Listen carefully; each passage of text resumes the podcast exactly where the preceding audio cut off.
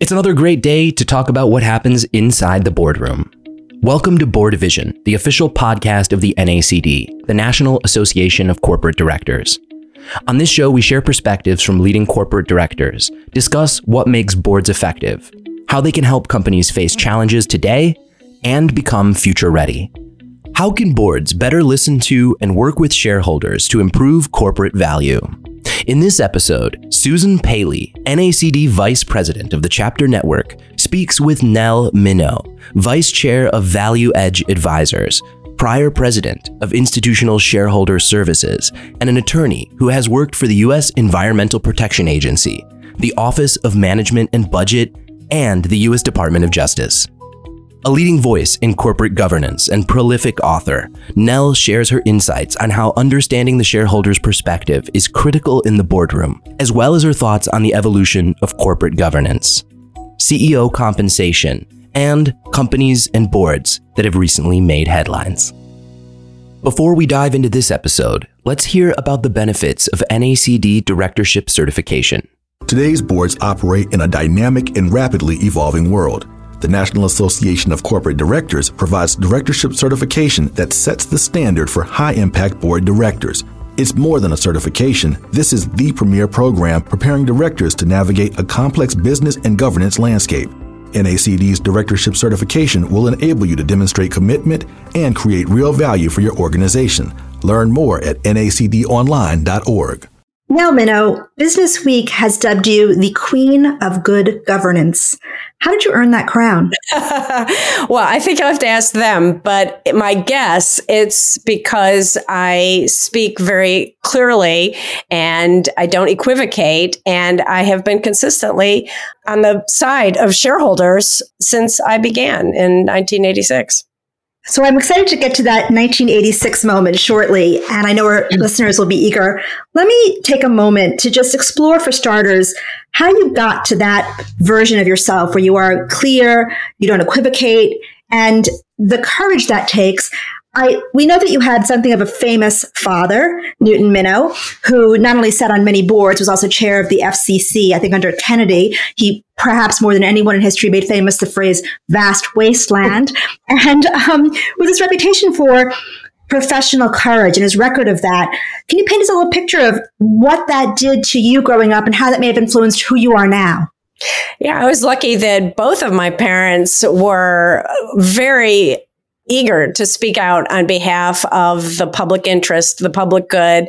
And our family dinners every night were just filled with stories of things that my mother and my father were doing uh, to benefit the community. So, yeah, my father was just 35 years old when he told the National Association of Broadcasters, as the newly appointed chairman of the FCC, that they had to do better or he was going to yank their licenses. And they were extremely angry. They were just the three major broadcast networks at the time. They were extremely angry. And in fact, Sherwood Schwartz decided to insult my dad by naming the sinking ship on Gilligan's Island after him, the famous SS Minnow, which we're very proud of. But in fact, my father did make television better um, by uh, working on the legislation that created PBS, by working on the legislation that launched the first telecommunications satellite, and by requiring all televisions manufactured to have UHF access. In other words, three things that just created consumer choice, uh, and that in and of itself put pressure on the on the broadcast networks. So that was just one of many, many, many, many initiatives that my dad was involved in, including the presidential debates, getting the initial funding for Sesame Street, working on women in the military, just a million different things. And it was always fun to hear him talk about that. And so I did grow up in a family where speaking out uh, about issues of injustice or where things could be better was uh, just considered kind of um, what we all did. What a legacy to be born into and to experience as you were growing up. You mentioned that he was always fighting for consumer choice. Is there any line you can draw between that and what you are doing with your current career? You mentioned always being on the shareholder side. Yeah, I mean, I am often asked about best practices, and I always say that the first year of law school, they teach you all of the structures, and the second two years, they teach you how to undermine them. So there really are very uh, significant limits to any structural solution. And if people say, well, isn't the answer to separate the CEO and chair? I've got a, a lot of examples where doing that made no difference whatsoever. And so you have to create choice as the alternative to one structure that fits everybody.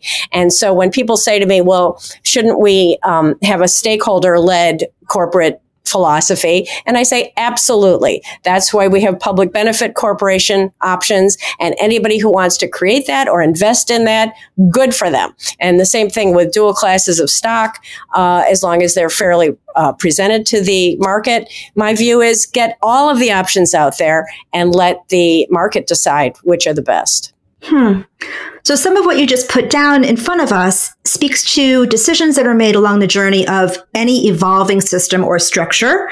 And I wonder if we can pose this question then in light of that, thinking around the role of the board and how it's changed and evolved over the years. For example, since you joined Institutional Shareholder Services, ISS, in the early days of its founding, how has, since that point, you've you've seen a lot of changes. How have governance shifted in terms of the model and some of the improvements you've seen today?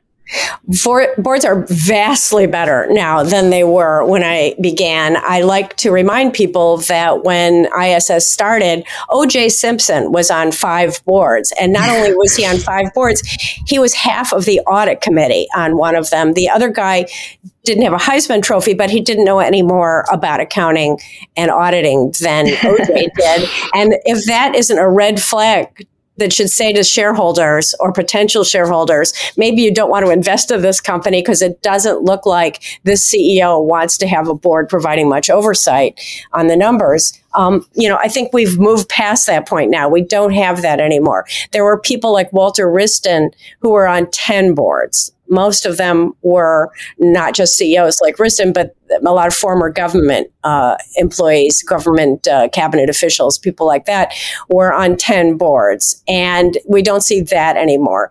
We don't see uh, the Enron board. Uh, I flagged at a talk I gave at NACD one year because I said, this has got, this is the lowest uh, stock ownership of any board uh, that we have in our database. And the following year, of course, we all know what happened to Enron. So again, that is now considered a red flag. So things that were just taken as standard practice, I think, are now gone and directors are much more capable, more engaged, more invested in every sense of the word in the companies. They serve on fewer boards. They are more uh, dedicated, but there's still a long way to go. So I think we've made a lot of progress. The addition of uh, executive session meetings as a part of the routine, I think, has been very significant. So a lot of improvements, but um, not everything we need yet.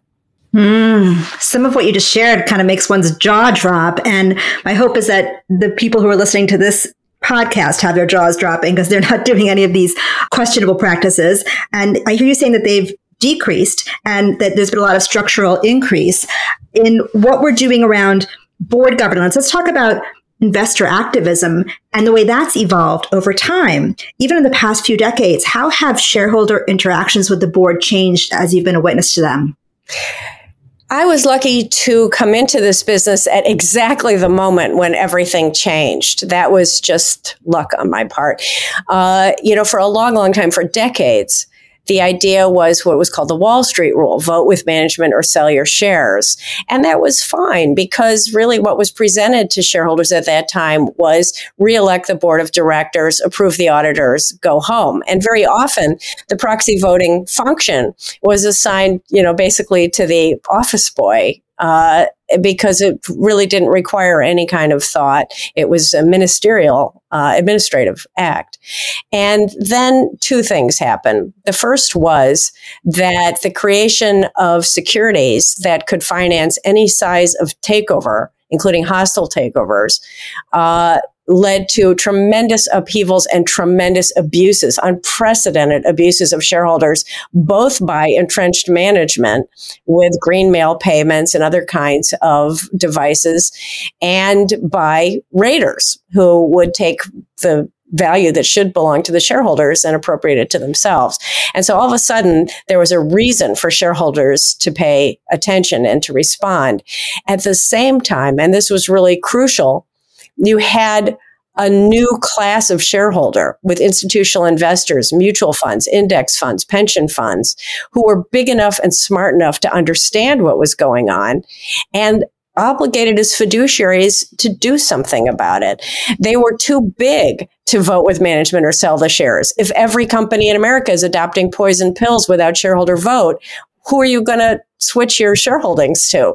And so all of a sudden you had this collision of abuses of shareholders and shareholders who are big enough, smart enough, and as fiduciaries obligated enough to do something about it. And that happened in the mid to late 1980s. And so, um, for the first time in 1987, there were shareholder proposals filed by institutional shareholders on corporate governance issues. Prior, prior to that, it had been, uh, you know, sort of gadfly individuals uh, like Ralph Nader um, filing shareholder proposals. But all of a sudden now you had major pension funds, major holders of the stock filing uh, shareholder proposals, and you had double digit support for those proposals. All of a sudden, these proposals, which previously had been, uh, you know, 5% was considered a lot of support, all of a sudden they're getting 25, 27, 30% of the vote.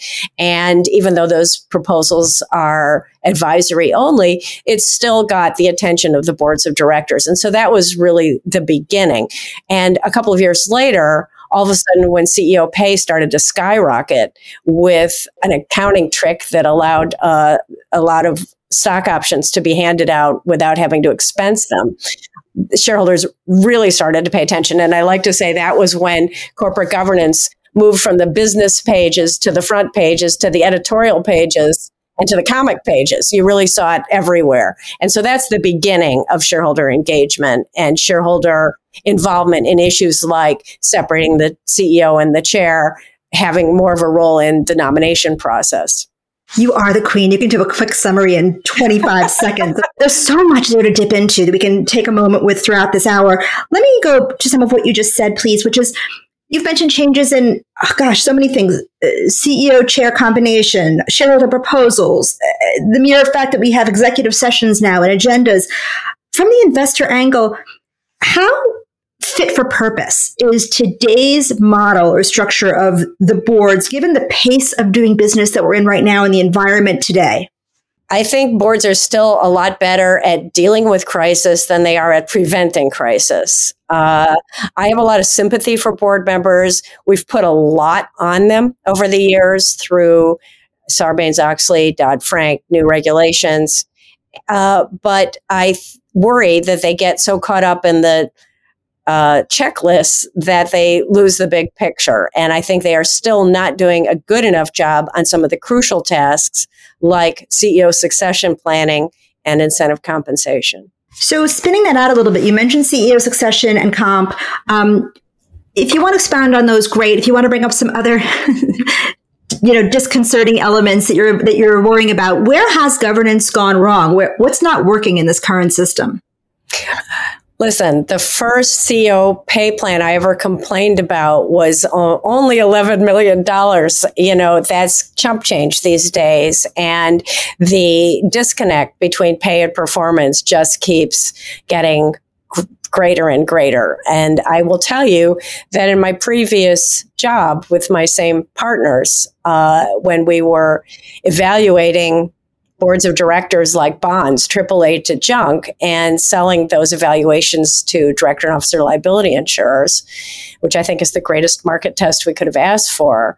Um, we had a very complicated, very sophisticated algorithm, but honest to goodness, if you only looked at CEO pay, you'd get 90% of the way there um, because it's kind of tautological that if you're overpaying someone, that person is not going to be getting paid for performance. They're not going to be, uh, you know, I look at CEO pay the same way I look at every other asset allocation decision made by the board of directors in terms of return on investment. And the return on investment of most of these pay plans is less than a piggy bank.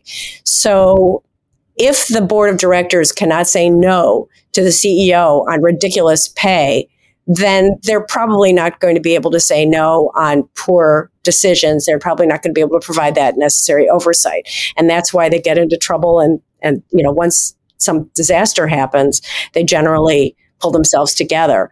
Um, see, uh, succession planning is one of the most difficult and one of the most important jobs that a board has. And I remember working on a Blue Ribbon Commission report on this issue for NACD a million years ago and uh, with Jeff Sonnenfeld at the head of it. And it still hasn't really improved much. Um, it's it's a touchy subject and yet it's absolutely essential. You have got to have your CEO gets picked by the president to be in the cabinet, you know, backup plan and you've got to have your long-term plan and especially you have to have your long-term plan for cultivating potential candidates uh, from within the company. And CEOs are often not very good at doing that.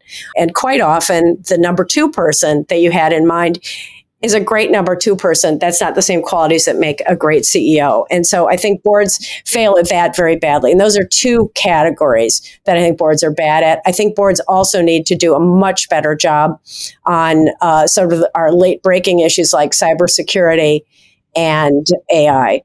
So again, you've dropped so many good nuggets for us to pick up here, Nell, and I can't help but just be curious. You talk about the ROI uh, for CEO compensation being a bit thin on the ground.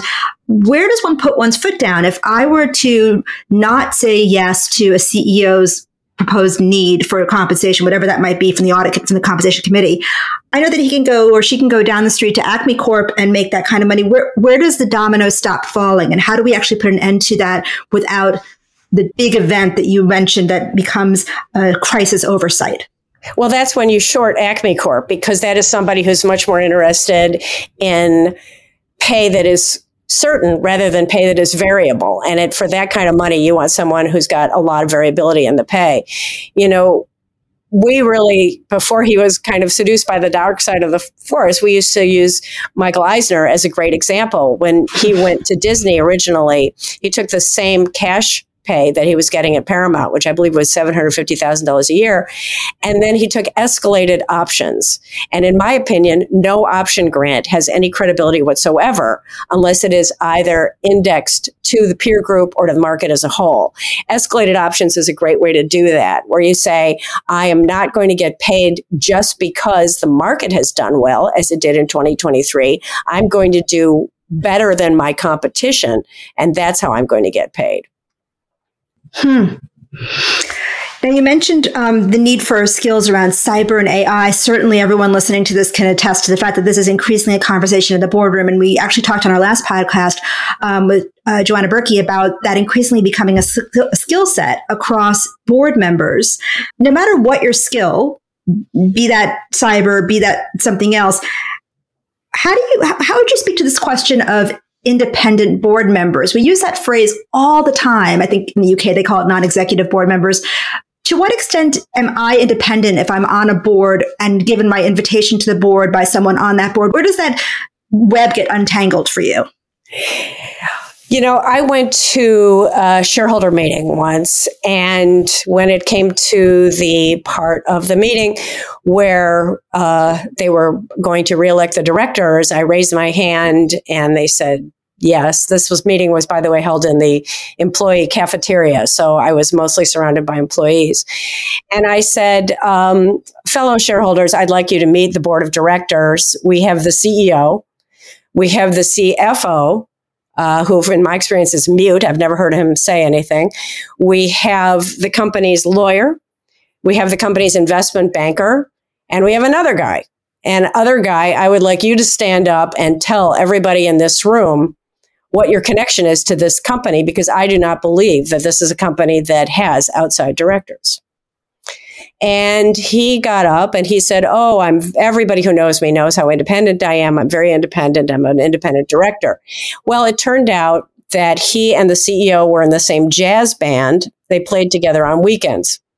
So my point is that no matter, just as I said about structural solutions, we can have all the disclosure requirements in the world, and we're still not going to know what makes somebody independent because it's not about resume independence. It's about independence of mind and spirit. And the only way that I will know if a director is independent is if they say no to the CEO on ridiculous asks like outrageous pay packages. Um, one of my favorite stories about a director that I know is a guy who was a very experienced businessman, but he had no special expertise in accounting or audit. Nevertheless, they made him the chairman of the audit committee. And that was fine. And he once a month went to the company and met with the internal auditor. And everything seemed to be going fine. And he went to one of those meetings, and there was a young woman who had been on the internal audit staff who was not there for that meeting. And he said, Where is she? Is she out sick today? Is everything okay? And the internal auditor said, Oh, she quit. And this director said, Uh huh. And he went home and he called her. And he said, Did you quit? And she said, No, I was fired because I uncovered some things that were inappropriate and they would not let me report them. That's a good director. He didn't have any special expertise in auditing. He just had a sense of when to ask the question. Hmm. Right. So those are some glaring examples of where things have gone wrong or right. And I hear you on, I'll, I'll, believe someone's an independent director when they say no to a CEO, for example, on outrageous pay packages, was I think you're phrasing. How do we get from here to there? How do we get more people like the person you just described who went home and made a phone call? In my opinion, uh, nobody should be allowed to serve on a board unless they have at least 50% of the vote from shareholders. And there was one outrageous case where none of the nine directors received majority vote and they turned in their resignations to themselves and then they turned down those resignations and they all stayed on the board. Now that's just craziness. Obviously, you know, that's an extreme example, but, uh, I, I tried unsuccessfully, but I still think this is going to happen. When I had D&O liability insurer clients, I tried to persuade them that anybody who didn't get a majority vote from the shareholders should not be insured because I think the business judgment rule rests on the idea that the shareholders have delegated some authority to the directors. They haven't delegated the authority if they didn't vote for the person. So uh, I still think someday that will be the law, uh, but it isn't there yet. But I think that you know companies should voluntarily agree that they will not put anybody on the board unless they get at least 50% of the vote and then investors have got to get a little bit more focused on voting no on those boards that they don't approve of Hmm. It's going to be a while before I lose that image of nine people handing a resignation. well, as you know, Susan, I'm a big movie fan, and in my head, I see the Marx Brothers doing that scene. Oh, cigar, mustache, and all. exactly. Perfect. We'll work on a reenactment.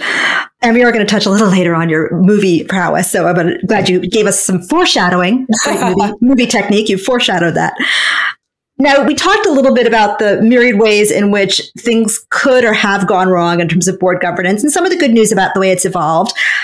I'm going to call upon your um, your legendary Minow courage that we spoke about earlier that you've gotten handed down and inherited.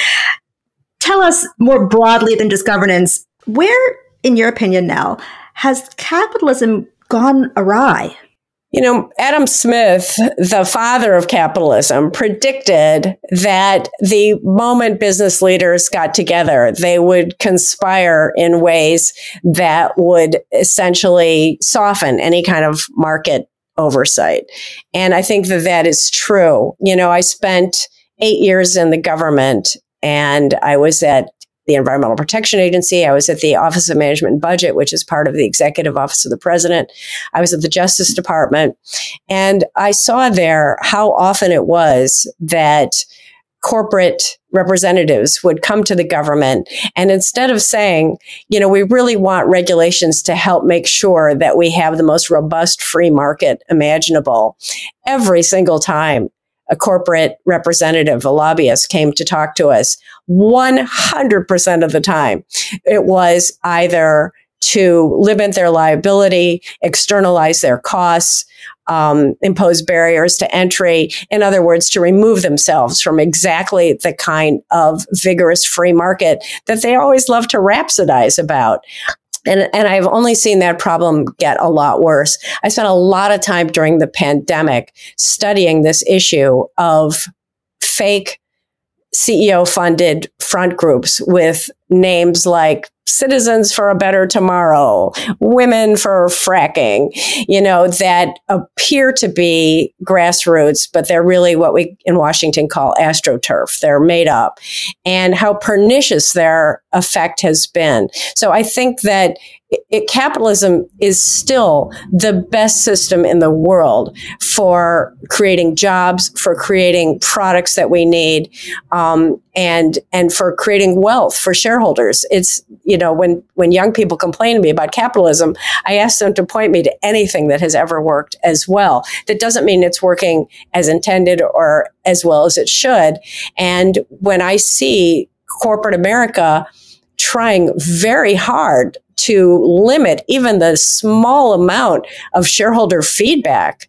I testified last summer before a committee that was trying to cut off even the shred of shareholder feedback in non binding advisory only shareholder proposals. And I said, my goodness, don't you want to know what your shareholders think? And isn't this a, a fail safe, a a, a, valve that allows them to express that in a way that is not disruptive to you. Because if they don't have that, believe me, the next thing they're going to have to go to is going to be much more intrusive and much more expensive. It will be something like a proxy contest.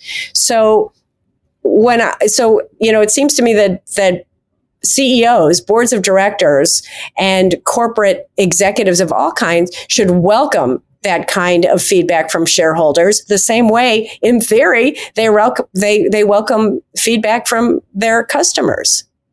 Yeah i once i have to tell you one more story. I was once talking to a director about a shareholder proposal that got uh, 60% of the vote. And he said you have to understand those are fringe shareholders. And i said they are 60% you're the fringe you're bringing up it, it, just so many beautiful cases of, I guess, speaking truth to power, but I don't know what we would label it. You, you mentioned a minute ago that you said to those folks, um, don't you want to know what your shareholders are thinking?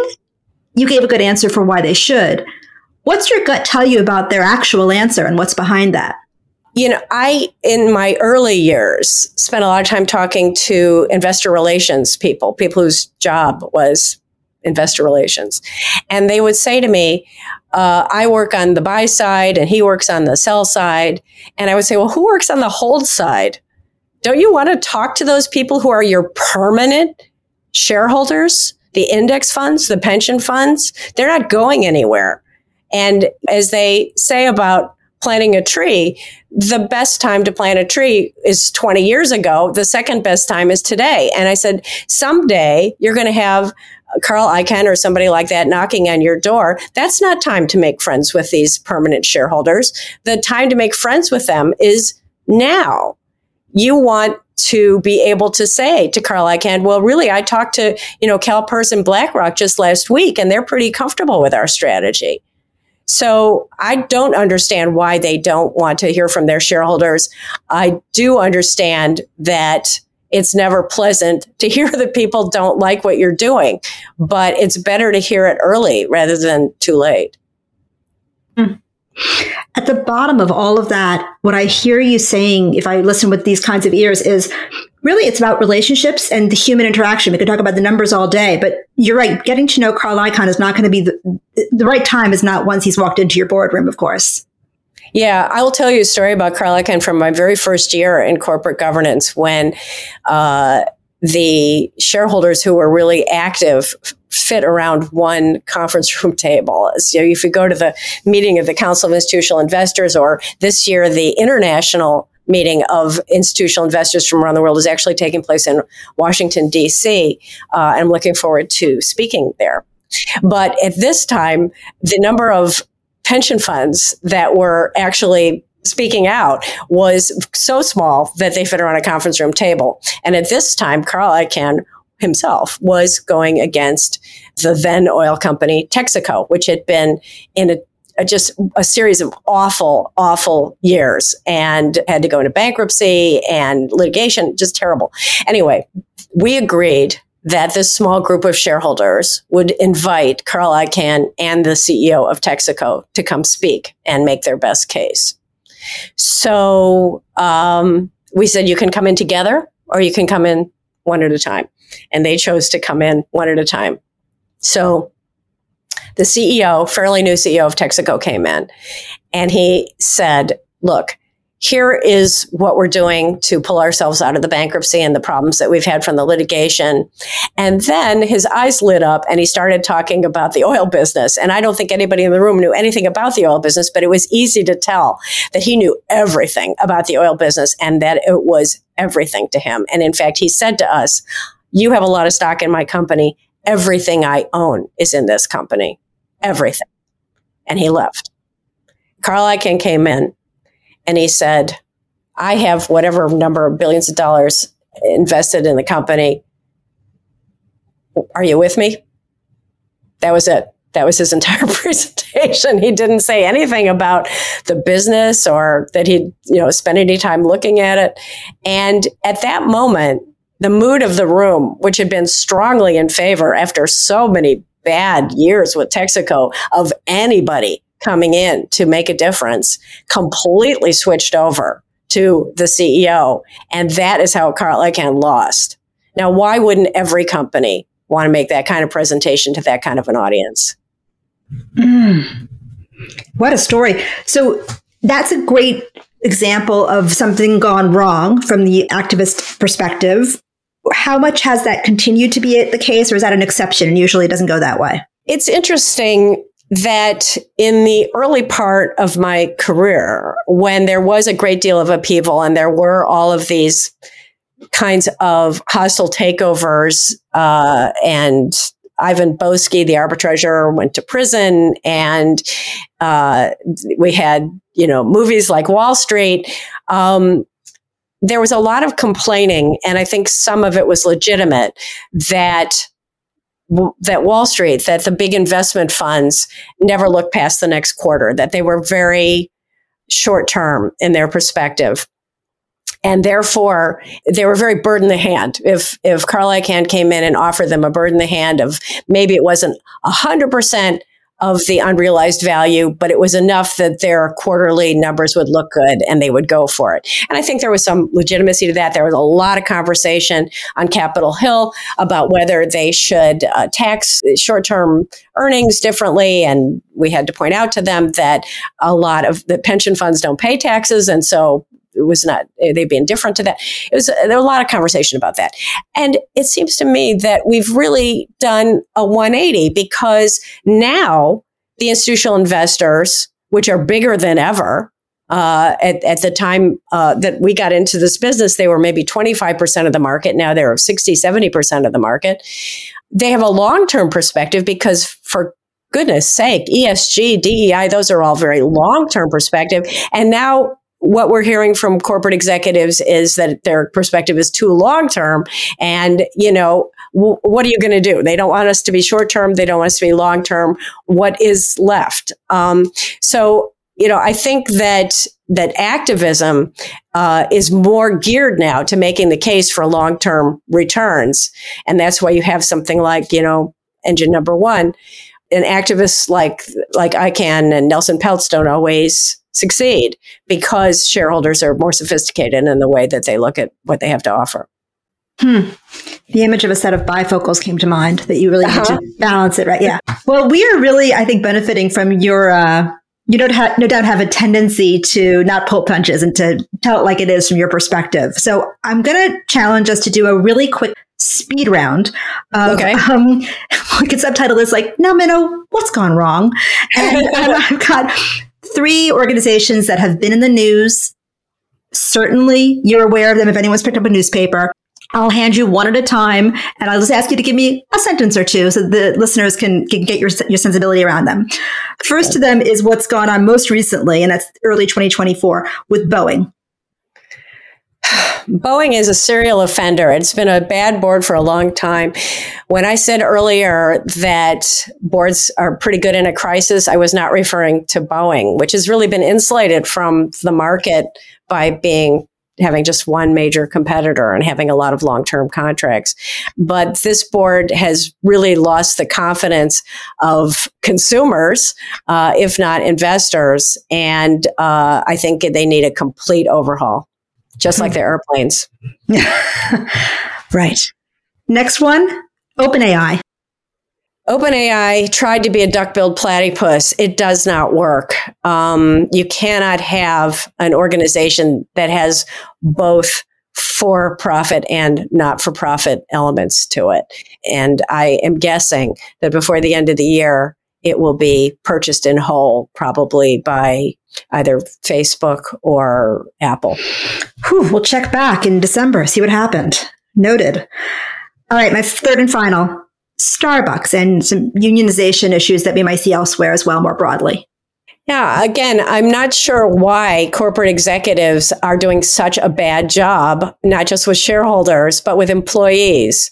Um, it's shocking to me that every single glossy annual report that you get from companies will brag that their employees are their most important asset and they don't treat them like that and they should well any one of those are endless rabbit holes we can go down uh, I'll save that for another time and bring us to a question that brings us back to specifically board members and shareholders, something you're very experienced in.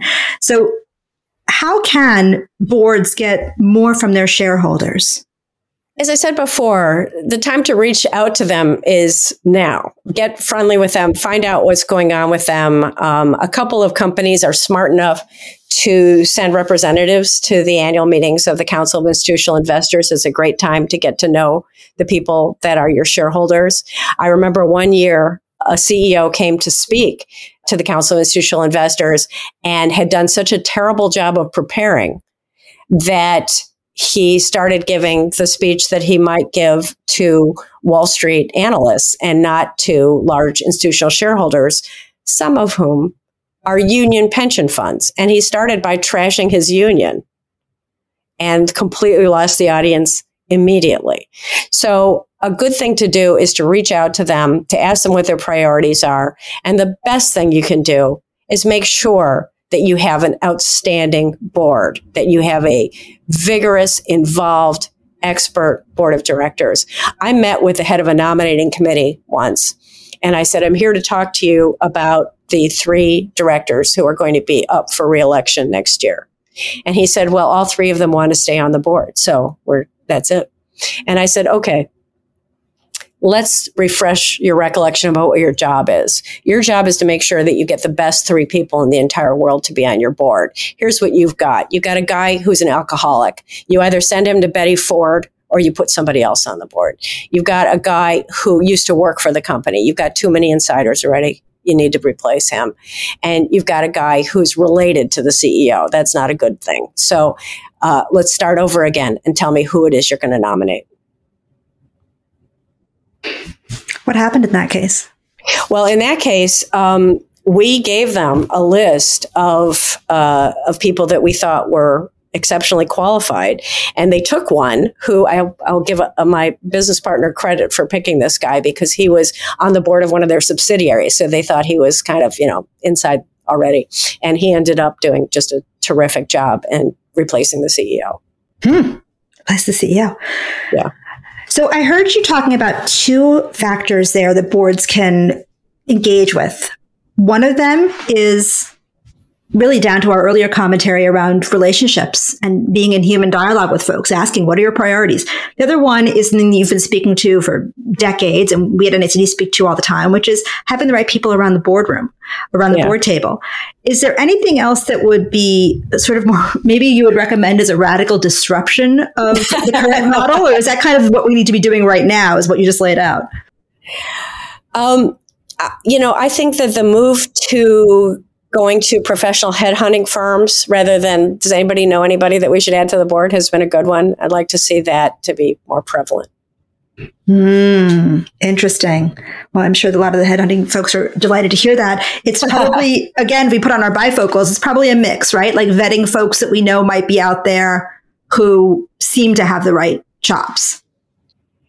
Yeah, but it also helps that it's just not too cozy. Uh, it shouldn't just be somebody that you met in the country club locker room. You know, uh, we want people that you would not have thought of, and that includes people that don't look exactly like you or think mm-hmm. exactly like you.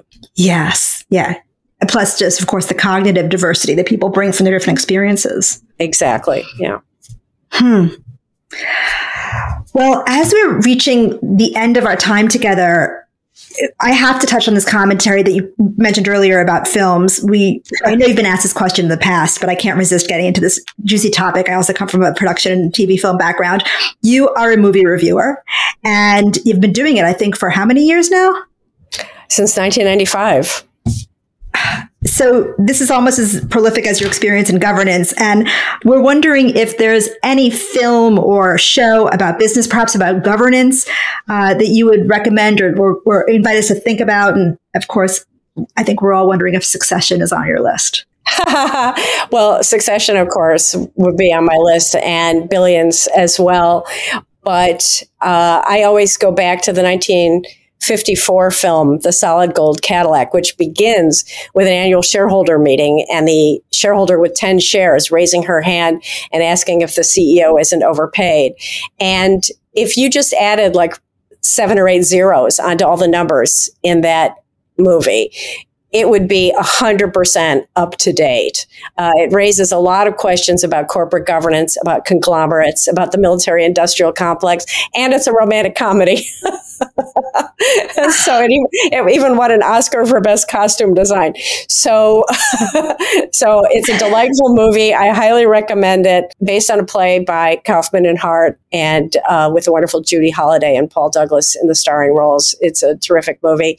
And then a movie that I really recommend that came out not that long ago, but that nobody ever pays attention to is actually based on a true story. Uh, it's based on the story of the biggest bank embezzlement in the history of Canada. It's called Owning Mahoney. Mahoney, the main character, played by Philip Seymour Hoffman, of course, always wonderful. And uh, he um, just was a bank vice president. He was the youngest bank vice president in the history of his company. And he embezzled a huge amount of money and lost every single penny of it gambling. He didn't buy anything. He didn't buy his girlfriend a present. He didn't buy new clothes for himself. And what's interesting about that movie is that 100% of the characters in the movie are doing risk assessment all the time. The movie begins with the bank's committee deciding to turn down one of their largest investors for a business loan. They decided she's not a good risk. And that was a bad decision. And her account gets ends up getting completely embezzled. Uh, but everybody has to assess risk, including the manager of the casino in the United States, who's the only casino manager ever found liable for negligence because they said, "You saw what this guy was wearing. You know he's not a wealthy person." And you allowed him to lose millions of dollars in your casino. So, and then the, even the Royal Canadian Mounted Police have to assess risk of when they can go in and have enough evidence to assess, to assess, uh, to arrest him. And so it's just a terrific movie that is from every angle about the kinds of issues that anybody in business has to think about all the time. Mm spoken like a true expert on both topics, film and governance. we love that. We've got two assignments for our weekend viewing Solid Gold Cadillac and Owning Mahoney. Did I get those right? That's right. Perfect. I know I'm going to tune in myself and start streaming. Well, uh, now this has been such a delight. Before we sign off, is there anything that you wanted to add? If you were given right now a magic wand, what is the thing, the single thing that we'd change by the end of 2024, and end of 2025 in the world of governance? I think it would be more outreach from boards of directors directly to the shareholders. I think that would be that would benefit everybody. And as I said, no one should be allowed to serve on a board if they don't get at least 50% of the votes in favor. I think that would be a tremendous uh, step forward. But I do want to compliment NACD. I've been around NACD since I got into this business. I've spoken at so many of the conferences. I've talked to so many of the members, and I think NACD has made enormous contributions to improving corporate governance. And I'm so admiring going back to John Nash, who was a real visionary. Mm, thank you for that unsolicited testimonial. we appreciate it. And it's been a delight to stand here on the side of the microphone from NACD and speak with you now. Thank you so much. Thank you. That concludes this episode of Board Vision. We hope you enjoyed listening. Please subscribe and join us next time. Until then, visit nacdonline.org to stay informed about the latest resources NACD has to offer, such as memberships, certification, national or chapter events, and our content, including reports, articles, and Directorship Magazine. That's nacdonline.org. Thank you for listening.